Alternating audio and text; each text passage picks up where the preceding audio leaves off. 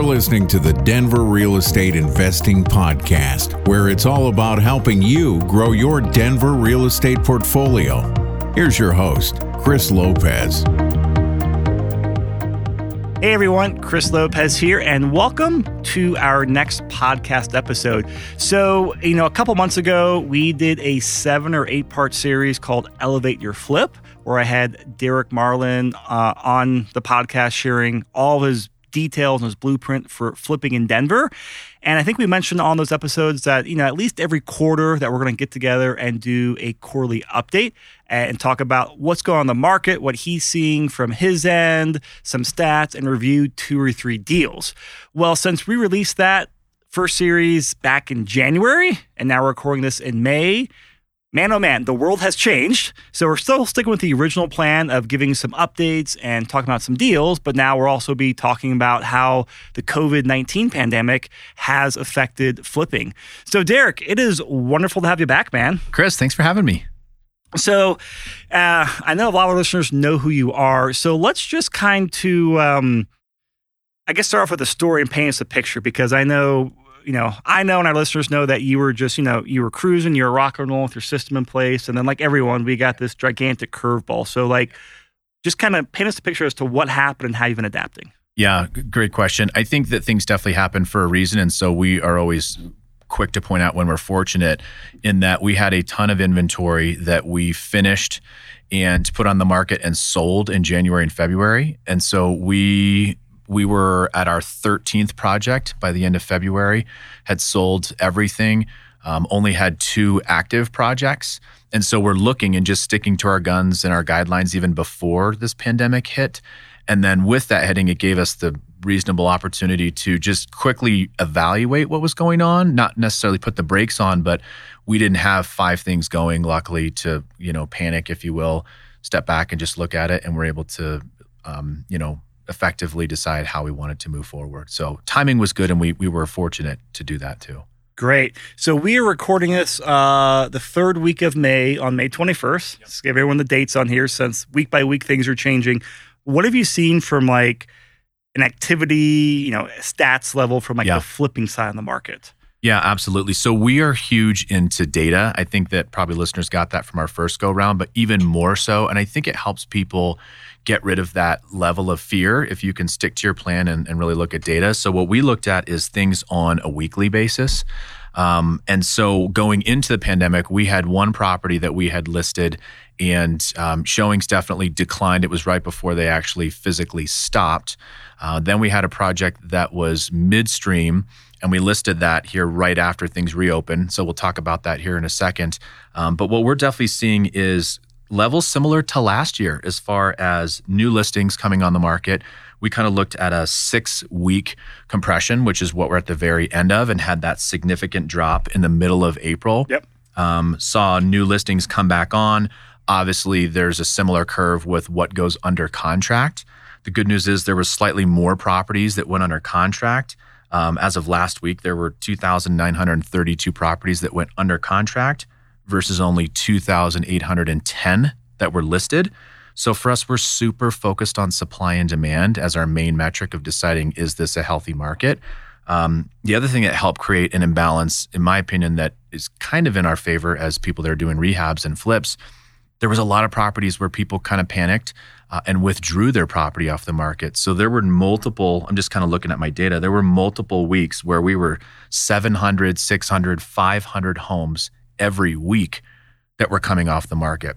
So if we think about what was being listed, what's under contract, and what's withdrawn, it kept going in our favor as far as feeling overall relatively comfortable that what we did finish and put on the market was going to sell if we did a great job finishing it and priced it well. So I got I got a lot of questions I'm going to ask you on, yeah. on what you're seeing, just because you're you're in a completely different set of trenches than I'm in. Mm-hmm. Um, so you know, so I say, so I think right now we're probably through the worst of the, at least the initial part of the pandemic, yeah, or at least agree. the first wave or whatever. Did you see a spike in distressed properties? Did you get better than average deals? Did people freak out that much, and were they selling uh, cheaper than they normally have? Did you get like a rush of deals for those four or six weeks there? That's a great question. I just commented prior on, you're right, on the sell side of things. On the buy side of things, I was surprised. I thought there would be more deals. I thought there would be more distress. I thought there would be more people that wanted to just cut bait and run. Um, and so we we had capital ready to to deploy, um, and I didn't find that good of deals. Um, I'll give you one quick example. I had a, a, a prospective client that we worked with a year ago wanted to sell his home. It was an off market opportunity. We had made an offer. He decided to fix it up himself and, and not work with us, which was fine. Um, typically, that means that they're not going to do that. So he called me a week later, uh, or excuse me, a year later, and then said, Hey, I called Zillow. They're not making cash offers. I called Opendoor. They're not making cash offers. And so I said, Well, good news, I am. Um, so I quickly just reanalyzed the deal. Um, that specific property was in a little bit worse shape a year later. So I adjusted my offer price only by $4,000. Um, I wanted to be, you know, reasonable and then just told him, hey, I'm finishing this and I'm selling this property in a lot of uncertainty. So I, I have to be conservative. Yeah. Um, he, he, again didn't take our offer. Uh, maybe he calls me next year. I don't know. Um, but he definitely called because there was definitely some distress in that nobody else was buying. He, this house was in a bit of disrepair and couldn't list it traditionally. So we saw a little spike, but there weren't amazing deals out there. And then we do still buy about half of our inventory on the MLS.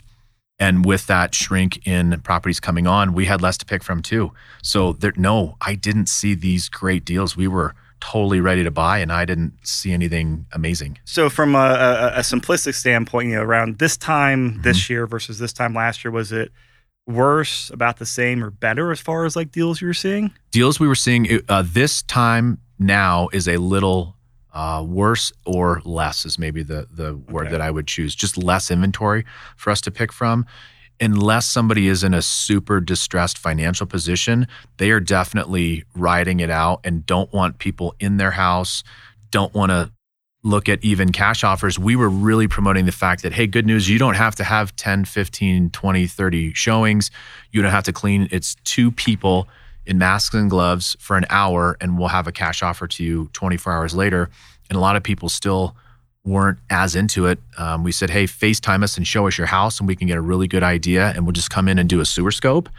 And um, had a little bit of interest, but no, not really. Yeah, not people jumping at, oh my gosh, let me see. Um, we even were putting out messages to folks that had rental properties to say, okay, if your person isn't paying rent, call us. We're still interested in buying your house. Because for me, I can sit on a house for a month or two for a good deal even if a person isn't paying rent, I can still buy that house.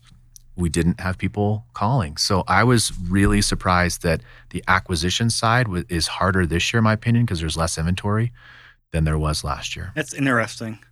Um, one thing I actually want to circle back around to because you briefly mentioned, you know, Zillow and Opendoor, the, the big iBuyers. Yeah. And I mm-hmm. remember you know, six weeks ago or eight weeks ago, I think they all, from my headline reading, they all pretty much stopped yes. offering. Yep. Um, so do you see that? I'm assuming do you see as a better opportunity for like you and like smaller operators out there? Yes. Have, but have you started noticing a shift in there yet since they're no longer in the market? Are you getting a bigger piece of the pie? Or is there too many other variables juggling in there? Good point. I think there's a lot of other variables to consider. I think it's always a lagging indicator too of that traffic coming down the pipeline to us. So I think we will have better opportunities because they are still on hold. From my understanding, I was on Zillow yesterday. They actually are promoting that there's a wait list for when they do start. Um, so we're trying to figure out how do we uh, call That's that wait marketing list. on their part. I'm like, okay, great, um, sure so no, we are definitely looking at that. I, I slowly see more coming our way and more opportunities, but it's not open the floodgates. It's not people that say, "Oh my gosh, I really do want to sell." Um, so it's it's it's still difficult, but we're also not. We're getting a little more conservative on our metrics of selling it on the back end too. We're not just forecasting complete blue skies, even though there's a lot of great activity to sell. So we've also quote unquote missed on some deals because we think we just got to sell it for a little bit less on the back end, and, and other people have paid more. So, you know, now kind of thinking, you know, six months forward, because I get this question yeah. every day yeah. from my clients and listeners of the podcast. Mm-hmm. Um, do you think there's going to be a surge of, you know, foreclosures and distressed properties in three months, six months, nine months because of the pandemic? I've got my opinion, but I want to ask you Yeah. before I Yeah, that- share my thoughts. That's a great question. I think there will not be a surge. I think there will definitely be an increase Mhm. because I think, unfortunately, people have had to buy more expensive real estate every single year, significantly more expensive real estate. And at some point, if people are losing uh, one of two jobs or their main source of income, you, you truly can't just make those payments, you know, forever. Um, so I think there will be an increase, but I think my takeaway on the big difference of of the last crash versus this one is that back then no one had equity, so people were kind of open to walking away from being quote unquote underwater. Now people have equity, so even if they're past due on their payments, I don't foresee them getting to the foreclosure state. yeah. Um, maybe they're a little bit behind, and we're trying to figure out how the whole forbearance thing works. That they can kick the can down the road three to six months, anyways, and they're technically not going to be past due. I think that gives them another three to six month runway to sell and not be distressed. And then there's there's still equity. So that's the thing that we always tell sellers is, hey, good news for you if if unfortunately you're in a spot where you need to move or you have a different job or downsize, you're still going to make great money. Um, and you can still sell it and keep it simple and avoid paying commissions and stuff in our world. Um, so I don't see a huge one coming. I see a bit of a an uptick, but I just don't think there's going to be this huge spike in the Denver market. Completely different in other markets, but Yeah. Denver's a little, I think, more conservative. I agree with you. So just on like, I, you think Yeah, it's going to be think? like? I really agree with a lot of stuff you said just from Okay. all the data points. I think there'll be like a small increase. Yeah. I think I can't give a percent. I think it'll be definitely more than normal because all the stuff going on. But I don't think we're going to see any type of price declines. And I think that stuff they will a lot will still sell on the market. And like I said, they have equity. They'll Yep. still get you know their price out there, Right. and there's still so much demand for it. Like I agree. I mean, it's I was I've been amazed at just through the whole last eight weeks how many people are still out there putting offers in and buying properties. And I know you know a chunk of the buyer pool got knocked out, but Yep. there's still you know for every one buyer got knocked out, there's still ten or twenty there. It seems. I think so too. And I think what it also knocked out was the casual buyer that I think we were almost looking at inflated showing numbers and getting excited that on average, we were definitely having a minimum of 25 to 30 showings per property. But inherently, probably 10, maybe even half, uh, were kind of just out for a nice Saturday afternoon, maybe in the market, maybe not. So even though we Mm. only had a small number of buyers, I think they're way, or uh, lookers, they're way more of a a legit buyer for our property. And I think that's what happened on this one we just did in Parker, Colorado, which is southern, a southern suburb. Um, we had, we listed right before showing lockdown, so people still could show. Um, we wanted to list this property at 525.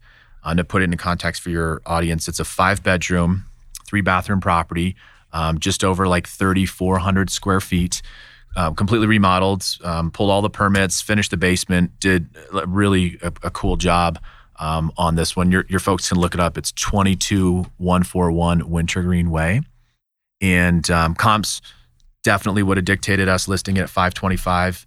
Only one other um, remotely decent property on the market. But I just said, I don't know if showings are going to stop lending what's going to happen there. So we just priced it at 500 to hit people looking on both ends of that 500 spectrum. We only had eight showings in a week which for us is a really low number but i think every one of them were very legit buyers and we got a full price offer and closed 30 days later. So to me that's the the change in okay normally i would have had 30 showings but probably 10 or 15 of them were just the neighbors or people kind of out and about. Yeah. So how have you, um, you know, with you know, we went through a time with no showings. Now it's Mhm. still limited showings and stricter showings. What have you done on the back end to sell your properties to like adapt? Yeah, that's a great price or a great point. Um, it's mostly pricing is huge. You got to make sure, even though it's the classic investor maybe going over budget or feeling like, oh, because we spent this, we need to price it at that. You still have to price it, in my opinion, super efficiently to move that property. So we're really sensitive to pricing. And you're still like you try press like two points below fair market value. Yeah. like you're right around there. Mhm. Yep. Yeah. Just a little bit below fair market value has always been kind of our strategy. We always want to generate multiple offers and pick the best buyer. Yeah. And it's super efficient. That's kind of back to my finance days. The market is efficient, it'll work itself out. Um, definitely don't want to overprice. We've spent more on staging than we have in the past. We've spent on average about four to five hundred dollars more per property to stage it with as nice as stuff as possible. We've added little rooms that we normally wouldn't stage.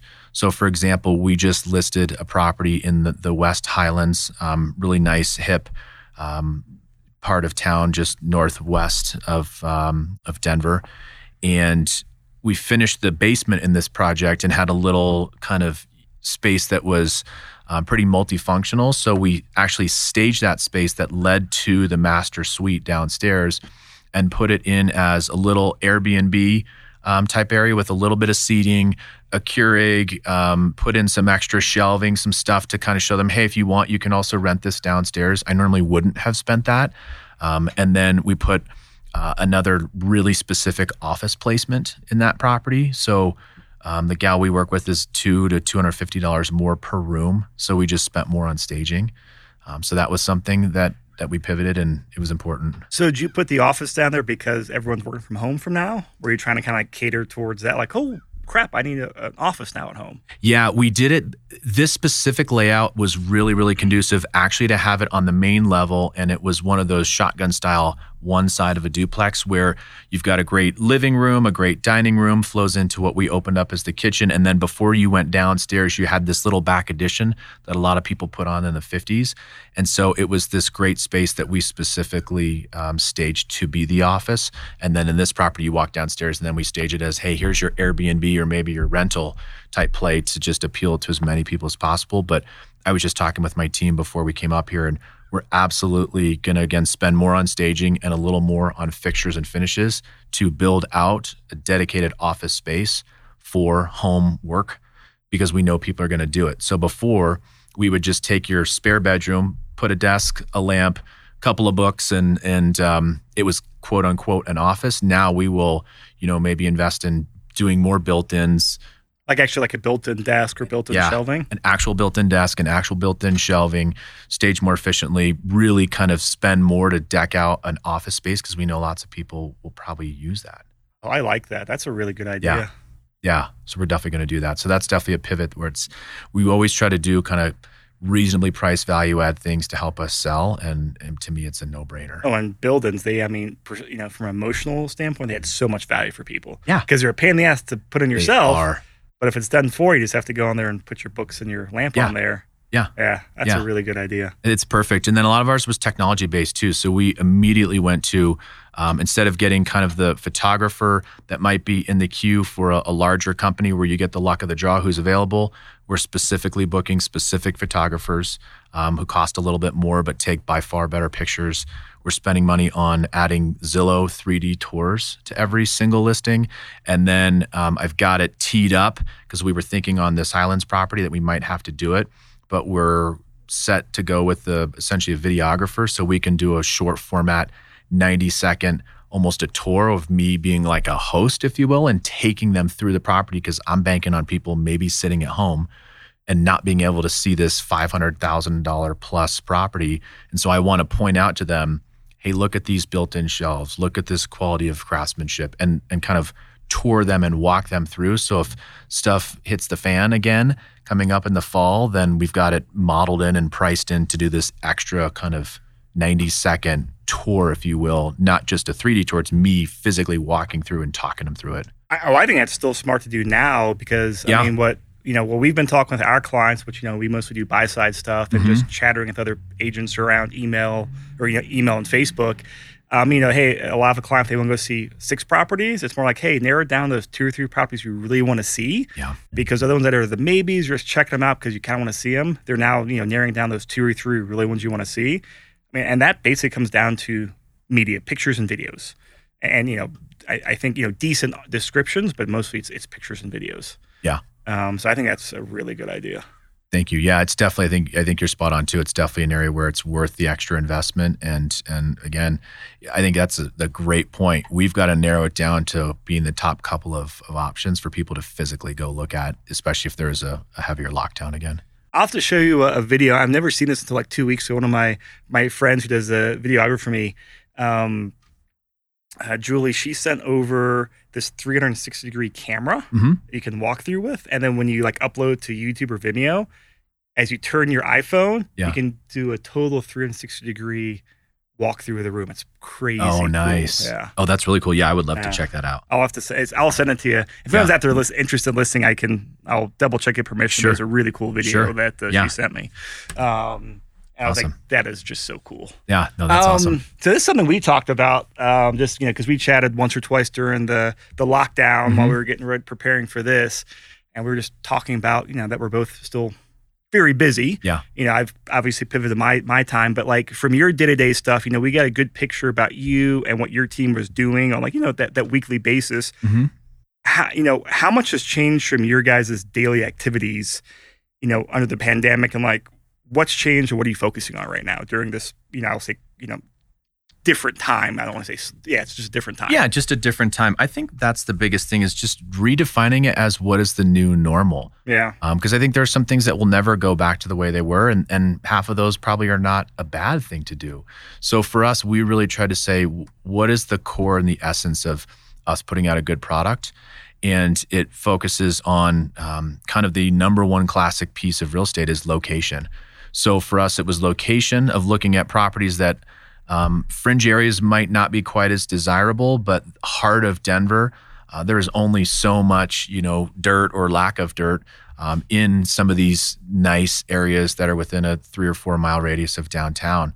Um, speed is another one for us. If we can get in and out quickly because it's a smaller project, we definitely feel more comfortable that knowing that we can do a condo, for example.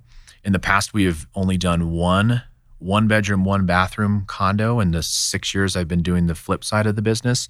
Um, and we just purchased two in the past two weeks, but they're in really good areas. So we just bought one in Congress Park, which is a great, um, you know, neighborhood that's a handful of minutes outside of downtown. That the spreads are a little bit smaller, but we can get in and out. We're creating almost an, an even more turnkey model on the way to renovate this specific unit. There are not a lot of them that are truly fixed up because it's not a huge profit margin. But if I can do two of those and I can be done in in a month, and we're talking a 640 square foot unit, so this is not big. Um, we know or we think there's going to be good demand for a really nicely fixed up product that's under $300,000 in Denver. Um, even if it corrects and it's 10% less, I don't think that's going to happen in a month or two. So we're we're hedging our bets on speed, location, and then definitely just the quality of work. Um, we always feel like we put out good quality of work, but it's just all these little extras that we think we have to do to sell the product. Okay. And um, let's talk about some deal analyses now. Yeah. Okay. I know. I think you had prepared three to discuss, Yeah, right? mhm. Where Where should we start? That Parker one. Yeah, we can start with the Parker one. We kind of touched on it uh, Yeah. initially. This was one that we got from uh, an off-market networking partner that we we work with. Um, we, we, for the numbers to work, I'll completely work in any suburb. Um, we know that obviously there's not quite as much demand in a town of Parker, um, which is about 35 minutes south of Metro Denver. But the folks that want to live in that part of, of Metro Denver, it's it's definitely desirable. Mm-hmm. So on this one, um, we bought it and the basement was unfinished. So we finished it out to a five bedroom, three bathroom house. Um, again, I mentioned really thought that we should have been able to price it at 525, which is still more reasonable than almost anything out there. Decided to kind of keep it safe and, and move it and priced it at 500. It went um, on the market, yeah, for literally we had eight showings in seven days, um, and uh, we had one full price offer. And our big points of making sure that we felt like we could get to the finish line was really vetting the buyers um, from a lending perspective. Mm-hmm. So not only eh, there's a really big difference that I'm sure your audience is focused in on of qualification versus truly approved and through underwriting. So we really were hammering have these folks been approved and through underwriting? And then I think it's a reasonable question in these circumstances is what are their jobs? And luckily one was a nurse, so I felt great about that. And then one was um, gosh, what was he? Oh, he was working for, um, had taken a position for a, a church. And um, we felt pretty good about that, that they wouldn't lose their jobs and they could get to the finish line. And then again, it was about being efficient and speed. So we started literally the day we bought the property. Um, luckily, we're in and out of that one and pulled all the permits. Um, we did have a little bit of a slowdown because we had to wait. Parker was a little bit slower in approving permits. And that's another thing we're looking at is if we're going to take on a project, we're really weighing do we have to pull permits because the city and county of Denver was closed for a long time and then Parker closed for a while. How was Douglas County working with the permits? They were good, actually. Ironically, for a large area, they don't have a ton of inspectors. And so when you work with the same people a handful of times, they quickly know if you're going to do stuff right or not. And so this was um, really straightforward. The other thing we did that I liked on this deal, and also if we have two options side by side, we will go with the house that's newer um, this house was only built in 2000. So for us, that's by far the newest house we've ever done.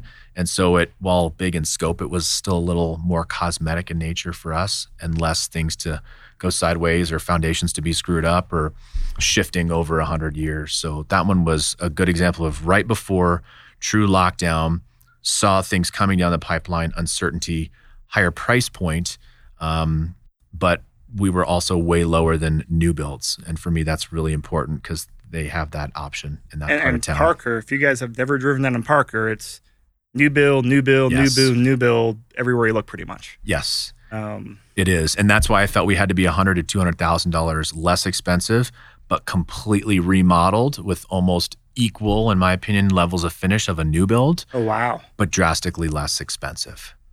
So let's talk timeline here. So Yeah. when did you buy this place? So our um, timeline, for, we call it close to close. So it's Okay. literally the day I buy it, all of my rehab time, putting it on the market, being under contract, and selling it. Um, this one was 74 days, close to close. And so you listed this early April, you said, right? Uh, this one, it closed May 1st. okay. So yeah, we listed it, yeah, really early April. So you got this then April, what, mid February? Yeah, we got this one mid February. Okay. So yeah. really before this was on anyone's radar, the whole pandemic. Yeah, it was. You know what? I should have brought the exact purchase date, but it was. Um, yeah, it was mid February. I want to Okay. say it was the 16th, I believe. You know what? You remember what you uh, bought it for? Yeah, so we bought this one for 344. Okay. And what was your your rehab cost in there? So this one we were all in for 79, Okay. and then we sold it for 500. So not nearly the normal profit we would have. Those are definitely tighter margins. This one we- was a yeah, Yeah. This was a tighter margin. Um, it penciled to where it would have been better than our typical flip at 525. But again, I just said, you know what? I can't determine what it's going to be. It's going to sit, and immediately my next price cut is to 500. So come out of the gate at 500. Um, we were hoping that it would typically run up, didn't. But all things considered on this one, I said, great, take my money and move on and do something else. Yeah. Um. So let's see on that deal. Any sounds like it was pretty cosmetic Mm-hmm. And no major curveball since it was only built 20 years ago, right? Yeah, the upstairs was very cosmetic. We weren't changing layouts. It was a great layout, just dated. And then, um, not necessarily cosmetic. We did a lot of work in the basement because it was unfinished. So we completely finished the basement, added a uh, conforming bedroom, finished out the living room, added kind of, we do, we call them kind of quasi master suites in the basements of these suburban properties. So you've got door that goes from your bedroom into your bathroom. Uh, and then also, if guests are hanging out downstairs in the TV room or whatever, they can also use another door to use that bathroom. Um, but you can have guests or you know mom and dad or whatever you're doing. So that's kind of one of our and actually, you have the bedroom down there. Yep, yeah, we Yeah. added the extra bedroom. If they got an egress window and no, luckily because it was 2000, they'd already pre-done the egress window. It was all just framed in and, and insulated and ready to go. Um, so it was definitely some work, but um, yeah, didn't have to do an egress window because it was already put in. and can we uh, link to the listing in the show notes so people can Yeah. check out the photos? Yeah, Okay. absolutely. Yeah, and this is another example of what, what do we do to kind of spruce up the listing. Um, and so this one, the, the cabinets themselves are actually really good. They were just dated looking. So we painted the bottom cabinets a really dark navy, and then we painted the upper cabinets um, your classic white, and then we did gold hardware. So we kind of went a little bit more than we normally would have for this type of product and made it truly look like it was out of a magazine. Again, $100,000 less than a new build, and people definitely. So out of loved it. your, I think it's three or four, I don't want to say not pallets, but uh, Yeah. what do you call them? Like finishing scenarios, Yes. the Mhm. farmhouse, whatever you had. Yeah. And then what the word they use. for it. Yeah. Which style did you go with? So this one we did is our our contemporary style, Okay. um, but then we did add kind of we've got um, now five we call them fixture and finish packages of of what is the style of how we're finishing out the house. So we went with our contemporary because I wanted to appeal to truly just the widest possible Yeah. audience. So you're working with your gray light gray color palette. You're doing um, dark black hardware on most of your your projects. Um, you're doing, you know, a light Oceania, sparkly quartz, but this one we wanted just it to look different, especially than the new builds. And all the new builds had just your classic white cabinets up and down. So we went with navy and gold hardware, um, and, and a really nice faucet. And again, just you know, a couple hundred dollars of an incremental cost, and we think that it helped sell this and, and really make it stick out in the photos. There's nothing in Parker that looked like this, especially at 500. So, in addition to all this, I just had a thought. Can you um, send us over some before photos so we can throw up on the blog post the Yeah. link to the after the, Yeah. the listing for after photos? Yeah. All right, that'd be cool because that's I mean obviously this is one of those the visual things. You know, Yeah. photos and spreadsheets are Yeah, yeah. hard to describe Of on course. podcast. Yep. Um, great. So, I mean, overall, you listed early April and kind of like probably the, the worst, right around the worst time of all this. Right. And I mean, you took a haircut, but it, you didn't take a loss, right? No, no, it's still definitely profitable. Yeah, it was uh, about a nine percent return, um, and normally we're definitely twelve on average to fourteen. So didn't do quite what we normally did, but this kind of goes back to my finance and trader mentality. Sometimes, even if it's a loss from time to time, I would have considered doing that, especially at this price point, to get that much capital back and put it back to work. But no, we're blessed and got you know some profit and moved on. So, uh, let's talk about your half duplex in the Highlands. Yes, I mean, that is a what like what were the cross streets? Because that I mean, that's a hot part of town. Like what, what part of the Highlands? Yeah, it's it's I guess considered West Highlands, and the closest major cross streets are 37th and Irving. Okay. Yeah, so it's almost in the middle of a hotspot of 38th and Tennyson that I'm sure a lot of people love, and 32nd Lowell, your classic Highland Square. It's almost right in the middle of both of those, and so we we love the location. It was a great spot. So, uh, just a general question for you. Mm-hmm. I always like to ask flippers this. So, like, if you're buying, you know, houses in like you know those hot areas, but a lot of times you got those, you know, get the main streets on there. Do you have a rule of thumb for how many houses away you'll buy from like a busy street? That's a great point. Um, we don't have a hard and fast rule of whether we will or will not. I'll still buy on a busy street, but I have to feel comfortable accounting for the lower price I have to list it to sell it. So I'll buy on Irving, I'll buy on Lowell, I'll buy Okay. on Tennyson, but we think on average. Uh, for busy streets, you have to be a minimum of twenty-five thousand dollars less than your competitor. That's a handful of blocks into a more quiet neighborhood. And usually in good times, I mean, it doesn't make a big difference. Yes. But you know, when times are not good, that's where all of a sudden you'll Yep. you'll take a haircut on those. Is Absolutely. I've heard hor- many horror stories from investors over the years on that. Yeah, and you're right. You can't get spoiled with good times because not only do we not know, then you're just happy that your analysis is right and you make more money. Um, but no, we always have to sell for less if it's on a busy street. So, what was your timeline for this? When did you you're close to close, and kind of when did you buy this place? So this one, if we stay on track, we are currently under contract, um, scheduled to close June 15th. So if we hit that number, it will be 89 days close to close for this property. So you bought that what around February fifteenth? Yep. Mhm. Okay. Yep. Okay. So again, right before you probably still weren't accounting for any of the coronavirus stuff No. while you're running offers on here, right? No, not Okay. no, definitely not because we had actually pursued this one almost two months earlier. It was um, committed to another person. It was an off-market deal. I said again, we're we come out of the gate as strong as humanly possible, and we say we're upfront. This is what we can do, and here's the other ways we can help you because there's always something else going on. They th- said, "Hey, I think I've got a better offer." I said, "No problem," um, and then they called me, you know, almost three weeks later and said something weird's going on, and I said, "Great, um, my offer." Normally, my offer actually goes down a little bit, um, but in this case, it was a good property person we wanted to work with. So we said, "Yep, everything's the same. You just tell me, and we'll move the dates." And called it a day. So we grabbed, yeah. So we ana- analyzed it, you know, probably yeah, early January, Okay. and then ended up purchasing it in mid February. So what did you buy it for? So we bought this one for three fifty two. Okay. And what was your air your estimated ARV when you bought it? And what do you have con- or what do you think Yeah. you'll sell it for now? So estimated ARV was right at 500. Um, we are really sensitive to making sure we can price it and, and kind of get people in the fours and the fives. So we thought still a very reasonably priced um, product at 500. We finished the basement. So there, interestingly enough, there are not many three bedroom, two bathroom um, properties in that area. Either they're two ones um, or they're single family homes. So we kind of knew we had an interesting product and could still be priced way less than a single family home in that area. So we we had it as 500 ARV, um, pulled comps leading up to it. We usually start to finalize things a couple days beforehand, and said we absolutely think that um, kind of 525 is the number. Um, but we again wanted to be kind of conservative. This was when we listed it which was last Friday. Um, we're, we're Thursday now, so just under a week ago. Of course, there were showings that could happen, so that made us feel good. Um, but I said let's still price it reasonably, so we, we priced it ten grand below where we thought. Um, and this is an so example. around five fifteen. Yep. So we priced it at five fifteen, and then this is an example of me wildly underestimating the demand um, we like to pat ourselves on the back and think that we put a good product, which I think we do, and we'll post it in show notes.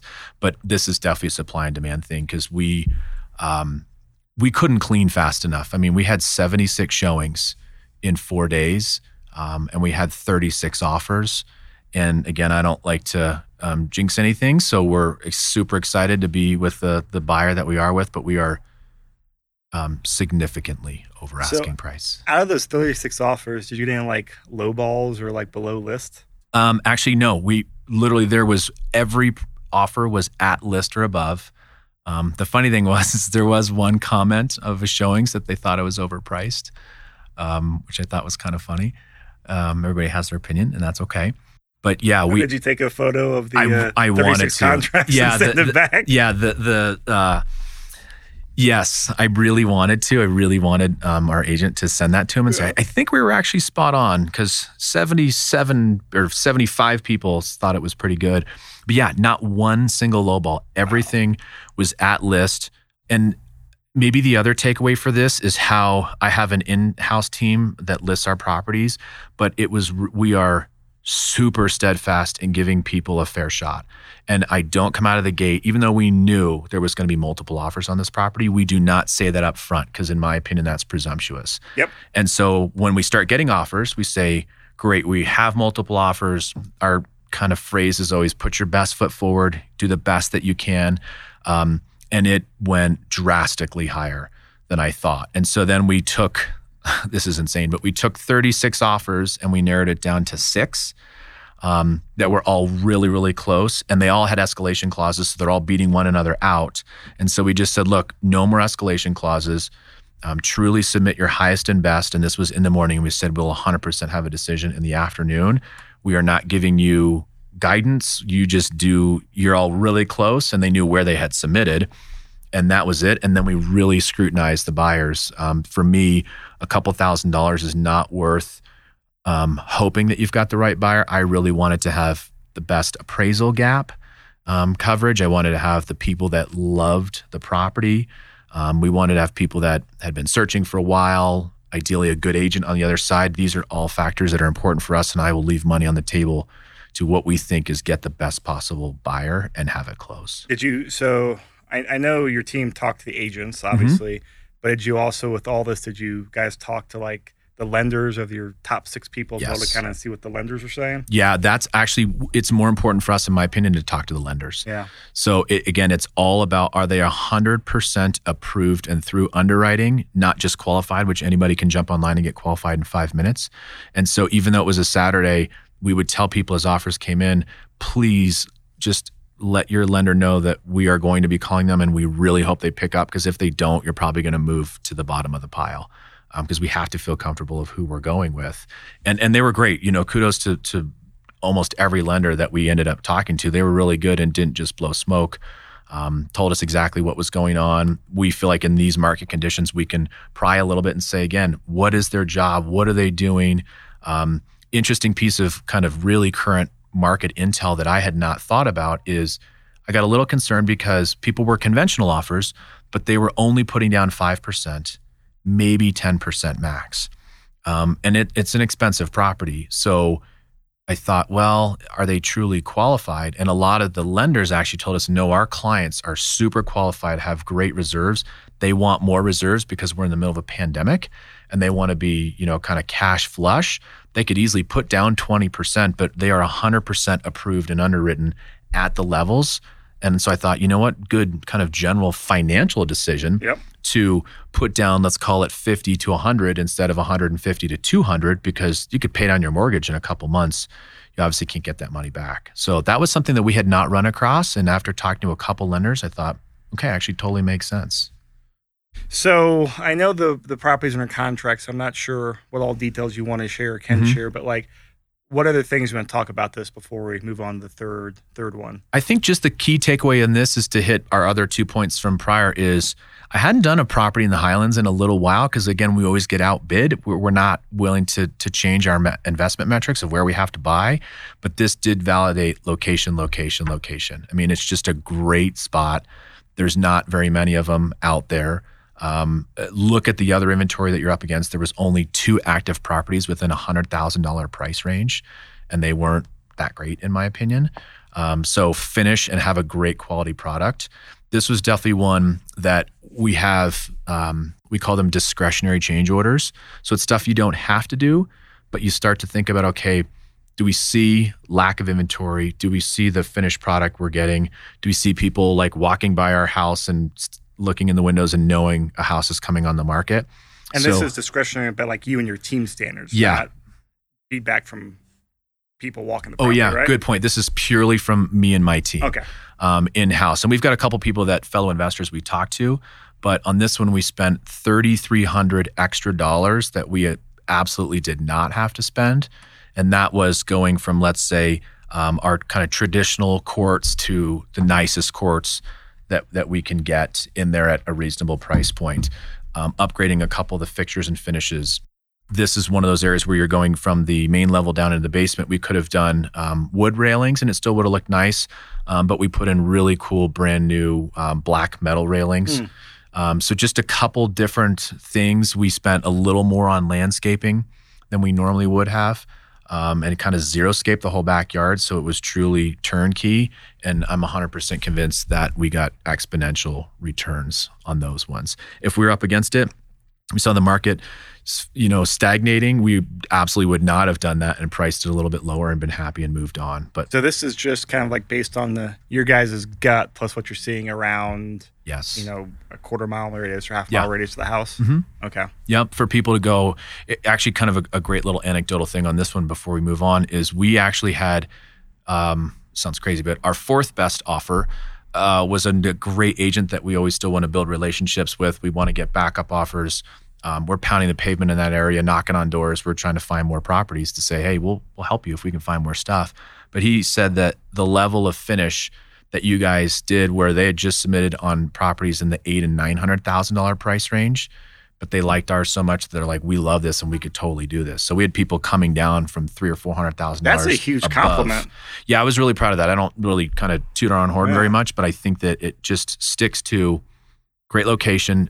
Finish that thing off, even if you're at the top end of your budget. If you're confident, you know that you can get it back, and if you can draw people um, at a way higher price point, I think that that says a lot. Um, and just stick to your system. And so let's talk about the third property you have on here. Mhm. This is the one in Congress Park you're talking Yeah. about? Yep, we've, we've got a current condo on Congress Park. Uh, we just bought it this past Friday, and um, our our target is a 60 day close to close, so should be uh, a month to rehab the unit. It's just over 600 square feet, and ideally we go under contract right away. Um, and our listing goal is to be right under $300,000. The nice thing about this is, yeah, there were no structural issues, super straightforward. Um, we're seeing a lot of properties come off of what people had been holding as rentals, you can tell, for quite a while, and they're now listing them. So there's not a ton of fixed up condos sub 300 or even sub 400 in that nice part of town. So I'm, I'm really pretty confident that we put our product out there, we're going to be in, in really good shape um, and, and be able to get this thing ready to go here in, uh, you know, in a couple weeks. So with these, you know, smaller properties, since you're Mhm. doing a, a 60 day turnaround time, I believe it's 90 day turnaround time for FHA financing. Do you have any concerns about, hey, you're not, you know, the way your turnaround time, you can't, your buyers can't qualify for FHA? That's a great point. I think in this buyer profile in this part of town there are people that are financially sound enough to convert to a conventional, which we know is 5%. Uh, kind of on the low end versus a 3% FHA. So no, that is a great point to your listeners is that we, yeah, we would be too fast on this turnaround because an FHA has to season for 90 days. So yeah, we could potentially be cutting out a little bit of our buyer pool. W- would this be a condo in Aurora? Um, or maybe some of the outer suburban markets where a f- true first time buyer who needs to do an FHA loan, I would probably be a little leery um, or no, we're going to cut out some of our buyers, but I don't think we're going to cut out too many in this scenario of who's actually going to purchase this thing. Yeah, I agree with you. I was just kind of curious your thoughts because we, you know, we buy properties like this for house acts. You're Mhm. not in Congress Park, but you know, two or three bedroom condos a lot of times, and you know, I, I mean, I can only think of two or three deals last year that we did that were FHA. Yeah. Everything else we just said, hey, go conventional because Yep. it's a lot more attractive to to the listing agent and the seller. Yep. Um, and especially we sometimes buy flip properties and they're the below that 90 day seasoning period. Yeah. So Yeah, that's a great point. No, I, I definitely cognizant of it, but I, I'm not too terribly concerned because of the price point. Is this should be right around three hundred thousand. Okay. And so, oh, actually, the one thing I forgot to ask about the Highlands property and then Mhm. this one, like, what were your what styles and uh, did you pick for these two properties? Yeah. So for the um, the Highlands property, we have we have two different uh, contemporary styles. We have black contemporary, and then we just did a brand new chrome um, type of contemporary package. So on that one, we did the black contemporary. Um, with the white cabinets and the quartz that has kind of the gray vein that goes through that, Mhm. um, black hardware primarily. The Congress Park one, we're going to do our n- brand new chrome contemporary Is package. that like chrome finishes? Or yeah, what? yeah, chrome type of finishes. So the more shinier um, chrome type of a finish, still do uh, white on the cabinets. This one will probably do gray lowers. Um, and then white uppers to kind of change it up a little bit, and we'll do more chrome type of fixtures. So not brushed nickel; they're they're kind of close, um, which is a little bit deeper of a look. We actually use those for rentals, but no, this is kind of straight out of design magazines in the Denver Design So is Center. chrome coming back in the style? It, it is actually, yeah. It definitely, it definitely is. So, and then we're using more of a green type of color palette than than the light gray type of color palette. So it's all just what's currently trending in the HGTV world and the design world. Um, I actually hired an interior designer to redo our package, and and she did a great job and came up with this. So I kind of pulled myself out, and again, I always defer to women especially when it comes to real estate. And we know they're going to be making the buying decisions. And so I had a designer and invested some time and, and resources into so say like it. redid, you're talking about your your styles and your fixture and finish packages. Yep. Like redid the whole thing we talked about what three or four months ago. Yeah, we probably kept 50% of it. Okay. And the other 50% of it, um, this is a good example of one that is brand new. The other ones, we swapped out some fixtures and finishes for things that were a little bit nicer, um, even better price point in certain areas. So we still have our black contemporary, our chrome contemporary, our farmhouse, our mid century modern, and then we have a rental. So we still have five levels of finish, but we probably tweaked half of two or three of them and added a brand new one to stay current. and when do you think this uh, Congress Park condo is going to list? Um, that should be done in three weeks. Okay. Yeah. So your, I mean, your rehab will what take less than thirty days. Yep. Go on the market, and I mean that location and price point. I mean, listed on Thursday, you should have multiple offers, and choose one by Monday, right? That's really the goal. And I think this really goes back to what we got in, in the meat of our episodes three and four of our Elevate Your Flip series, where if you've got your system dialed in, we we bought this with only a two week lead time. And so we were really vigilant about getting in. We got in three different times after we went under contract, put together our budgets with our contractors, did the statement of work. Um, I closed at 9 a.m. and then guys were there at noon starting demo. Um, had our folders on site, um, our pretty rainbow folders that everybody loves so much. Um, had you know my project manager was there with his binder, first draw payment ready to roll. We've got an amazing relationship with the contractor working with now. He had his guys work over the weekend. Um, Delphi for condos, we had passed out flyers to every neighbor to say, "Hey, we're going to be working. Here's my contact info." I mean, we had this thing. This is kind of one of our really good test models to say, okay, we bought it and two hours later we were starting and i'm really pushing to keep it done in, in 30 days So have you noticed um, like a change in the contracting landscape scene? Because I've uh, talked to other you know flippers, and they said they've gotten so many more calls from contractors. yes and hey, are you still hiring? Are you still paying? Have Mm-hmm. you noticed a shift from contractors you work with? We definitely have, and and honestly, we use this as um, kind of uh, hey, we weren't BSing you the first time around. Where if you treat us fairly in good times and bad, we are going to be in business. We're gonna our checks will clear. Um, we will write them often, and we'll be really really fair and organized. And now people, I think, hopefully realize, oh man, these guys weren't BSing us. And so yeah, people are not only calling. Um, wouldn't see a huge price difference quite yet, but um, people are are more willing to to jump into things. I think a lot of people just put the brakes on and said, "I'm not doing things." I know a lot of homeowners said, "I'm not doing my basement. I'm not doing my kitchen." So yeah, people are more receptive, and and we just tell them, "Look, when things are great, don't um, you know, don't screw us, and when things are not great for you, we won't screw you. Let's just work together side by side, and let's do some business." Um, and people have been great to work with. What an amazing attitude. Shocking. And but it works, like Yeah. I say, because a lot of people Mhm. don't do it. But I'm like, if you just treat people fair Yeah. and you you have that like that win win attitude, like Yeah. you get good results. It does, and and I want to. I mean, one contractor that we just started working with, we're we're five projects in. Um, yeah, they get the big picture too, and we quickly realize who we really want to work with, who we want to scale up with. You know, we're teaching and consulting clients, so we're going to refer more business. Um, yeah, I mean, it seems to be a no brainer, and then we tell them to use this same philosophy to your subs, like. Tell them, hey, we're working with Elevation or we're working with Yeah. seasoned investors.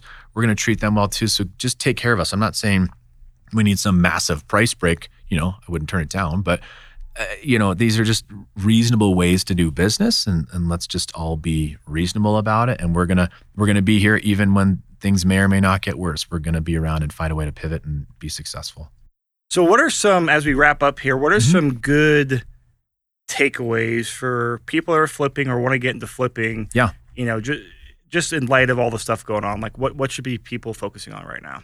So I would say my number one thing through all this, and I is talk to as many people as possible, but focus on the data. Whenever I was talking to even way smarter investors than me, way seasoned, more seasoned investors than myself, it was, how are you and your family doing? Make sure everybody's doing okay. But then, what data are you looking at? What's one thing that was um, surprisingly in in a good way about what's going on, and one thing that's been surprised in a bad way or more challenging?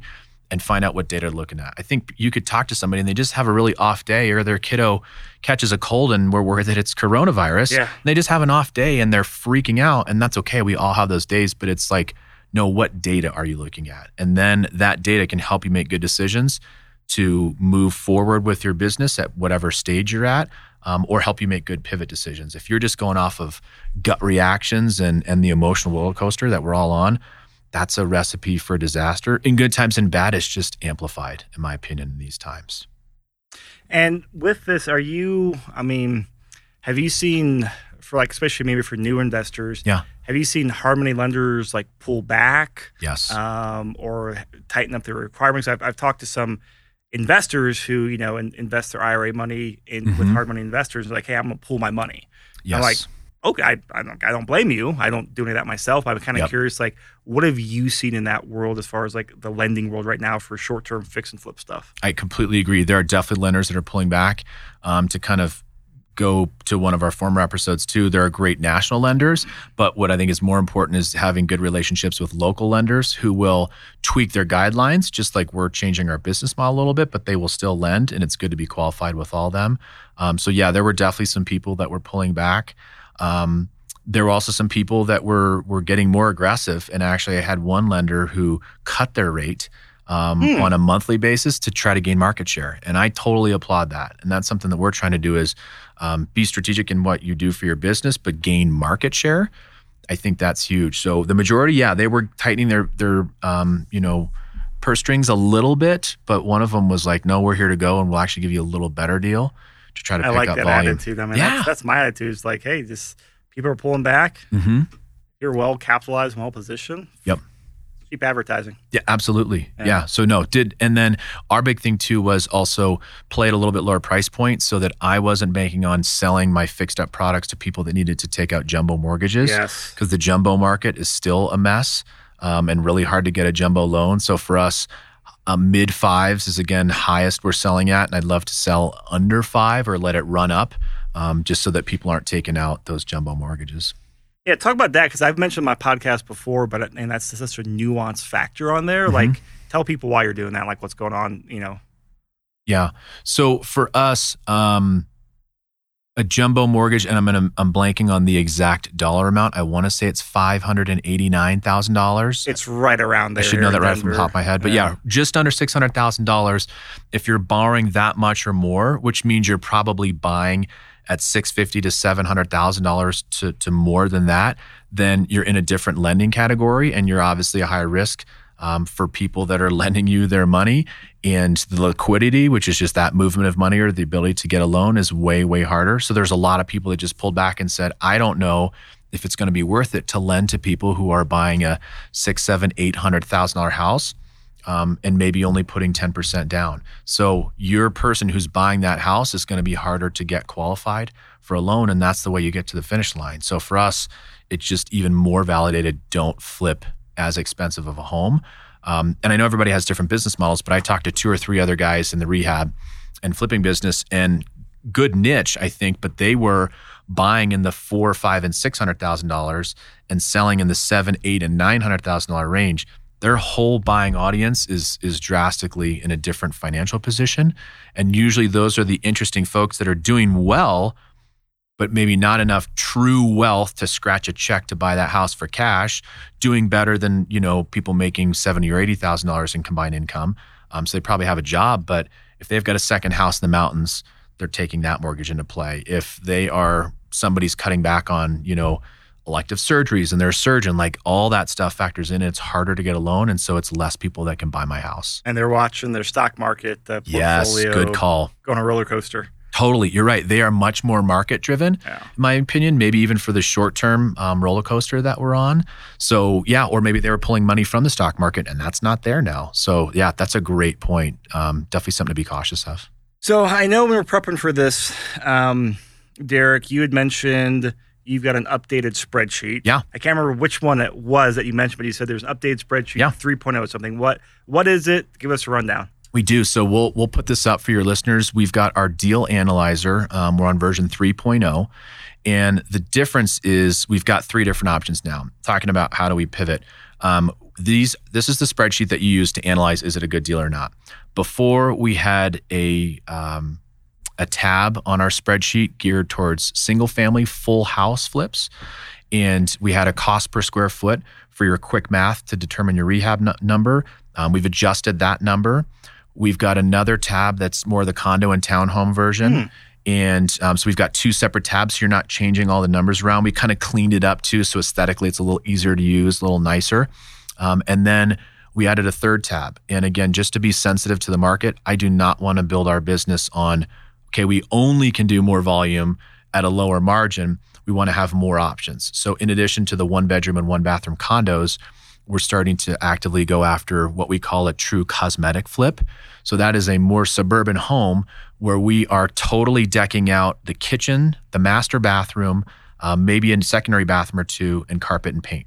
So it's still we we rate our flips based on true flip quality, kind of a homeowner plus, which is a nice home that's been kind of updated, a regular homeowner, you know, kind of your 10 year old dated or the as is product that we're buying. So we feel like we can be in between homeowner plus and fix and flip quality, but at a way lower cost so that we're selling a cheaper house on the back end. Mm, okay. So we can look at that one in almost a $100,000 spread and still have nice profit margins and get in and out faster. And then, interestingly enough, I'm not selling the most expensive house as a fixed up product. So our deal analyzer has how to look at those deals separately. So we have three different analysis tabs that you can quickly crank numbers out for three scenarios, and hopefully that gives people more options. So this is a, a, much bigger update than I expected. Yeah. I thought it was just some minor stuff. It sounds like mm-hmm. it's uh, a yeah. big update. Yeah, it's definitely pretty robust. Okay, well, yeah. we may have to do a new YouTube video on that. Yeah, um, sounds like there's more stuff to click on. Yeah, a lot more um, clicking in colors. Absolutely. Yeah, we'll, we'll definitely make a note of that. So what? Uh, as we close out here, what other updates or final thoughts do you want to share with everyone? Yeah, so I would just say um, we talked about the the first point. The second one is just be a value, which is why I really appreciate our relationship. Is just provide information yeah. to people, help people out, and it seems kind of cliche, but good things will come around. Oh, it's other, an amazing business method. Just provide that, help people out, and like right. You won't usually won't make a dollar today, but you'll make ten dollars tomorrow type added thing. I completely agree. And I think along those lines, it's help people out who really did get hit yeah. in this type of economy and how can you cross market with them. So I've got a colleague that um, works in the um, senior placement space. And so his business has totally dried up because people are not placing mom and dad in a facility because A, they can't tour it and b when you get there that's such a high risk community yeah. that uh, people are saying no let's build on a suite on the back end because we don't want to have mom and dad go into a, a senior community so it's like how can i cross market with that person to help their business or really grow it coming out of this instead of um, just saying hey can we you know I don't know what the, the other good example would be, but buy you dinner or do something to kind of help them in the short term. It's like, no, let me spend my marketing dollars to help cross promote and let's just help other people out that will inevitably come back around. Um, and then it's just, again, about your business fundamentals. So, location, putting out an amazing product, how fast can you do it um, in a reasonable way, not cutting corners, but just all things being equal, choose projects that are a little bit lighter lifting. Um, and then really just take care of yourself. I'm not nearly as good as as, I should be, but you actually can take time to decide what do you want to do coming out of this. You know, you've got more headspace to decide how do you want your business to run. Um, what can you add to it? What can you help people out with? So well, you get that by binge watching Netflix on the downtime, right? Oh, it, yeah. I I wish. That's something else we talked about a few weeks ago. Sadly, my definition of binging so far is I've watched two episodes in a row, one time of one thing. So it's all about just keeping, you know, with your schedule. And we'll yeah. also post in the show notes just podcasts we're listening to um, that that are just as good, like the one we're on. Different books to read, um, you know, and and providing value. So we're happy to do a strategy session with folks too. Okay, so I'm reading a list now of all those just for my, you know, selfish needs. Which, which one's your favorite out of here? Yeah, so um, I would say, gosh, there's. I try to have a good cross section of business strategy podcasts, kind of health and and wellness podcasts, and then business building podcasts. Um, so, gosh, out of all of them, if I had to pick one, I would actually say that uh, Peter Attia um, is a super interesting guy. He is uh, an MD uh, and a physician, and he's done some co hosting on the Tim Ferriss podcast. And he is so interesting and smart and, and analytical. He did a podcast probably a year ago where he interviewed Sam Zell. I mean, hands down, one of the visionaries in the real estate investing space. And I would 100% listen to that episode. Okay. Um, so it's Peter Attia on the Tim Ferriss podcast, Sam Zell episode super, super interesting. And it just helps put things in perspective. Very cool. Well, Derek, thank you for uh, sharing your time and information. Yeah. It's been great. Chris, thanks for having me. And everyone, uh, listeners out there, you know, our, our plan, again, we're, you know, we kind of figure this stuff out as we go, but our, our rough plan is to kind of keep doing some every quarter. But I've had lots of great feedback from that original series that Derek did with me back in January. If you guys got specific uh, items or topics, email me, email Derek. Like that's you know, uh, we're always open for feedback, and we'll definitely yeah. try to provide what you guys want to hear. Yeah, awesome. So Derek, thanks again, man. Chris, thanks for having me.